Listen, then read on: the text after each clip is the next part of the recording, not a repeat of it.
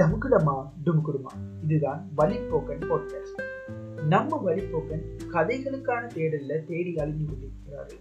அந்த வகையில ஒரு நாள் அவர் வந்து ஒரு பஸ்ல பயணிக்கிறார். அந்த பஸ்ல அவருக்கு முன்னுக்கு ஒரு இருபது வயசு நிரம்பிய ஒரு பொடியன் அப்பாவும் வராங்க அவருக்கு பக்கத்துல இன்னும் சில பேரும் இருக்கிறாங்க.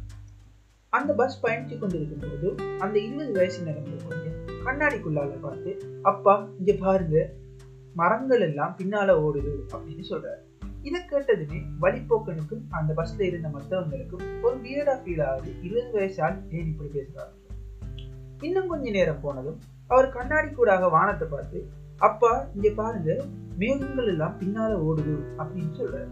இதை கேட்டதுமே ரெசிஸ்ட் பண்ண இல்லாம பக்கத்துல இருந்தவங்க கேட்குறாங்க ஏன் நீங்க உங்களோட மகனை கொண்டு போய் ஒரு நல்ல டாக்டர்கிட்ட செக் பண்ணக்கூடாது அப்படின்னு கேட்குறாங்க அதுக்கு அந்த அப்பா சிரிச்சுக்கிட்டு இப்பதான் டாக்டர்கிட்ட இருந்த வாரம் அவருக்கு கண் ஆப்ரேஷன் பண்ணி இப்போதான் முதன் முதல்ல பார்வை வந்திருக்குது அப்படின்னு சொல்கிறாரு இதுலருந்து நம்ம விளங்க வேண்டிய விஷயம் என்ன அப்படின்னு சொன்னால் நம்ம பார்க்குறத வச்சு ஒரு சில ஸ்டோரிஸை மற்ற மனிதர்களோட ஸ்டோரிஸை ஜட்ஜ் பண்ணக்கூடாது அப்படிங்கிறது.